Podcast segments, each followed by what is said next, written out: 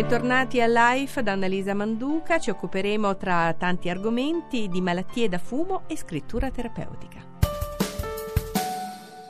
Fino al 6 gennaio 2019 è possibile visitare al Muse, Museo delle Scienze di Trento, la mostra Genoma Umano, quello che ci rende unici. A parlarcene è uno dei curatori della mostra, Paolo Cocco. La mostra che abbiamo cercato di creare parla di genoma umano, quindi parla del nostro patrimonio genetico unico ma allo stesso tempo condiviso tra le persone. Noi abbiamo una grande percentuale di DNA in comune da una persona all'altra eppure siamo tutti diversi. Abbiamo cercato di affrontare innanzitutto l'aspetto delle nostre somiglianze e differenze a un livello certamente molecolare, ma allo stesso tempo di cercare di raccontare anche le implicazioni personali e sociali. E questo significa che ci muoveremo nella mostra da uno spazio pubblico a un altro. La mostra è fatta di luoghi sociali, di luoghi dove ci si incontra e ci si confronta. Si può incontrare una scuola, si può incontrare un laboratorio, ma si può anche stare in piazza e sotto degli ombrelli ripararsi dalla pioggia mentre si percorre un pezzo di strada con alcune persone che racconteranno le loro storie personali. Allo stesso tempo abbiamo cercato dunque di rendere il nostro pubblico consapevole del fatto che ci troviamo già di fronte a tante scelte che riguardano la nostra nostra salute, ma anche eh, nostre scelte individuali in generale che sono legate alle conoscenze della genetica. Ecco, il nostro obiettivo era quello di sensibilizzare a questo tema soprattutto. La difficoltà nello smettere di fumare dipende anche dalla scarsa percezione che i fumatori hanno dei rischi legati al tabagismo, a dirle uno studio dell'Università di Milano Bicocca e di un'altra univers- prestigiosa università. Ne parliamo con Luca Pancani, dottore di ricerca al Dipartimento di Psicologia dell'Università di Milano Bicocca. Ci vuole raccontare, i fumatori ritengono che i danni non siano così immediati? Sì, esatto. In sostanza quello che abbiamo scoperto indagando appunto il tempo di insorgenza di una serie di malattie legate al tabagismo è che i fumatori tendono a spostare più avanti nel tempo l'insorgenza di queste patologie, a prescindere che queste siano eh, gravi come il tumore ai polmoni o l'ictus o meno gravi, addirittura condizioni facilmente risolvibili smettendo di fumare come l'ingiallimento dei denti.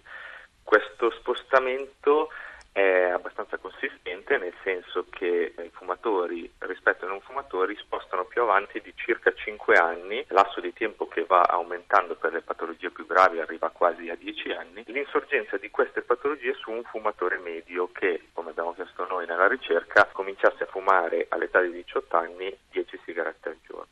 E questa cosa sicuramente rende ancora più importante la consapevolezza del fumatore, non solo delle tempistiche di insorgenza delle patologie, ma anche proprio delle malattie stesse. Sì, in sostanza diciamo che i fumatori sono sicuramente ben informati perché le campagne antifumo mostrano spessissimo, ora eh, abbiamo anche sui pacchetti di sigarette immagini e messaggi che ricordano quanto eh, il, l'abitudine a fumare tabacco sia legata all'insorgenza di queste patologie di una serie di patologie, però il problema è che appunto c'è una misperception, cioè una percezione distorta di quando queste possono avvenire. Una delle ipotesi con le quali noi spieghiamo questo fenomeno è quella dell'optimist bias, ovvero del, in italiano sarebbe sostanzialmente un, un bias ottimistico per cui eh, conseguenze avverse di qualsiasi genere su di sé vengono percepite meno probabili che le stesse conseguenze su altre persone. Mm, senta, ma quando parliamo di scarsa percezione dei fumatori, di chi stiamo parlando? Quali sono le fasce che sono state analizzate e valutate?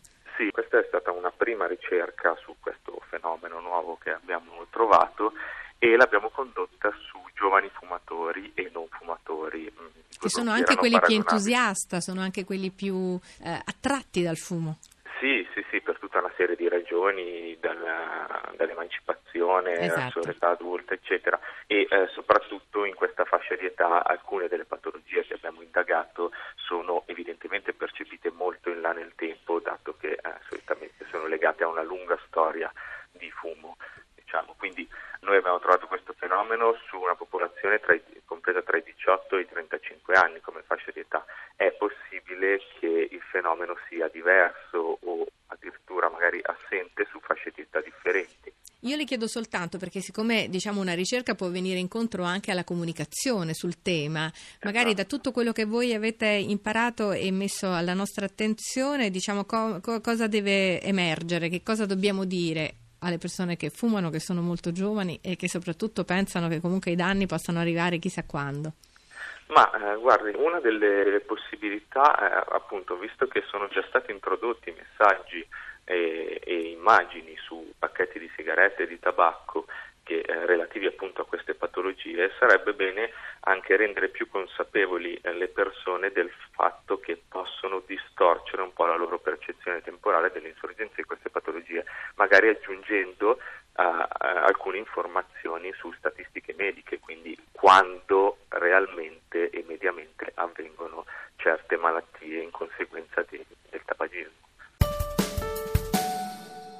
Una novità editoriale è il primo manuale per educare i nativi digitali intitolato Educare alle immagini e ai media, manuale per un uso consapevole da 0 a 11 anni, edito dalla casa editrice Spaggiari Junior.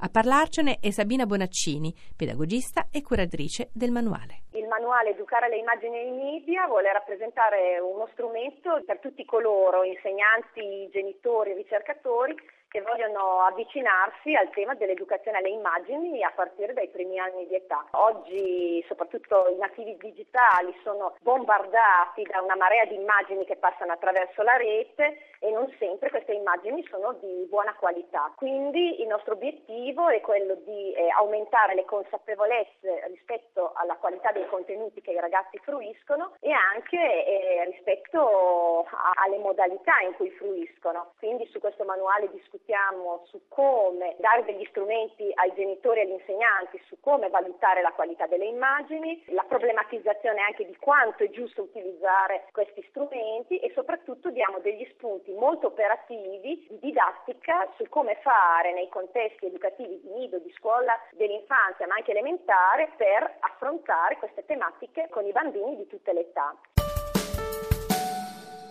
Adesso vi parliamo di un libro, Il matrimonio è una fiaba a lieto inizio. Questo è il titolo pubblicato da Te Edizioni ebook, fu scritto da Fulvio Fiori, scrittore e terapeuta della parola.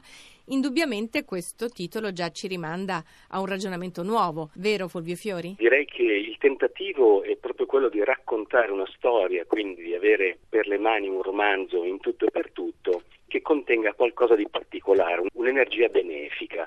Questo perché io ho avuto un caro amico, è una storia vera, che ha avuto una, una famiglia che è sbocciata, ha dato dei frutti e poi è appassita eh, in un modo molto drammatico e io l'ho aiutato con la scrittura, io lo facevo scrivere e questo gli ha fatto molto bene. Dopodiché mi sono accorto che ha fatto molto bene anche a me accompagnarlo in questo percorso perché è una storia sicuramente di un matrimonio, di una coppia che si scioglie purtroppo come molte coppie di oggi con tanti problemi con i figli, ma è anche una storia di un essere umano, una storia di resilienza, eh, certo. eh, di un ma uomo sicuramente, che... sicuramente la cosa più interessante è che nel, nel, titolo non c'è la parola fine, ma c'è la parola esatto. inizio. Esatto, esatto perché anche, anche, le coppie, come ogni persona, hanno l'opportunità di avere un inizio ogni giorno, ogni momento io posso ricominciare ed è proprio la storia di questo protagonista che di fatto perde tutto, a un certo punto si ritrova a perdere tutto ed è pronto finalmente a trovare se stesso, questo è il senso. Per cui quando io proprio ho riscritto la storia di questo amico, l'ho scritta con questa intenzione e la resilienza, questo fatto di riuscire ad affrontare positivamente un dolore, un problema, questa abilità di trasformare il male in bene, deriva dalla fiducia e quindi io ho cercato di mettere in questo libro tutta la fiducia che ho accumulato in, nell'accompagnare questo amico nella storia, tutta la fiducia che ho accumulato nella mia vita ho cercato di metterla dentro queste pagine. Ma lei è ecco. scrittore e terapeuta della parola, dove ha, ci ha insegnato più volte anche al life che scrivere è terapeutico davvero. Esatto, quello, dalle prime impressioni che ho dai lettori che mi stanno mandando il loro feedback, eh, pare che questa fiducia arrivi, che questa terapia traspiri dalle parole, entri negli occhi del lettore e, e, e arrivi al cuore. E io mi auguro che persone che sono su un cammino difficile possano proprio trarre da questo libro, da questa esperienza, nuova energia per se stessi e magari anche imparare a scrivere quando sono in difficoltà. E adesso un'informazione. La comunità di San Patrignano ha dato vita a una campagna di sensibilizzazione e raccolta fondi Io ho scelto la vita. L'obiettivo è contrastare il fenomeno della tossicodipendenza femminile. Per sostenere l'iniziativa si può inviare un sms al numero solidale 45590 e contribuire ad agevolare il recupero e il reinserimento nella società di tante donne. Lo ha spiegato il presidente della comunità di San Patrignano, Antonio Tinelli abbiamo deciso di dedicare questa campagna alle donne è quello per cui abbiamo registrato un aumento di richieste di aiuto e di ingressi in comunità da parte delle donne. 80 sono le donne che sono entrate solo nell'ultimo anno in comunità, sono sempre più piccole, sono sempre più giovani, tant'è vero che 18 ragazze adolescenti che non hanno compiuto ancora i 18 anni sono eh, nel corso dell'anno entrate per svolgere un percorso di recupero dalla tossicodipendenza. Una su tre ha subito abusi, ha subito violenze, è stata vittima di violenze fisiche, psicologiche e anche sessuali. Una fragilità che è estrema. Abbiamo riscontrato come abbiano bisogno di aiuto, abbiano bisogno di essere comprese, di essere accolte, di essere amate. Non c'è niente di più bello che una donna che ritrova la sua completezza, la sua pienezza, il suo orgoglio di essere donna, la sua consapevolezza e la dignità, la responsabilità di essere donna. Dobbiamo combattere contro tutto quanto quello che può minare, può distruggere questa fragilità. Lo possiamo fare oggi sostenendo San Patrignano attraverso un sms al 45 590. Chiude questa puntata di Life ricordando la nostra mail life.rai.it. Io sono Annelisa Manduca, in redazione Antonella Romano e Adamarra, la regia è di Paola De Gaudio. E adesso Voci dal Mondo, ci ritroviamo la prossima settimana. Grazie per l'ascolto.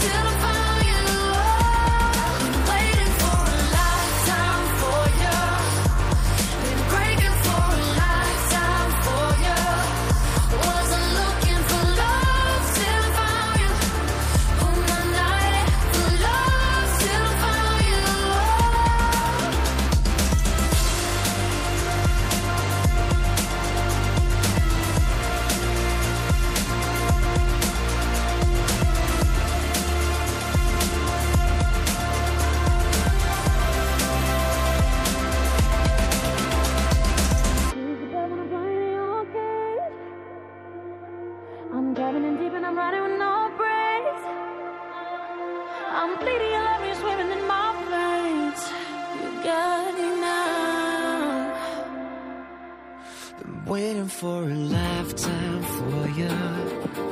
Been breaking for a lifetime for you. Wasn't looking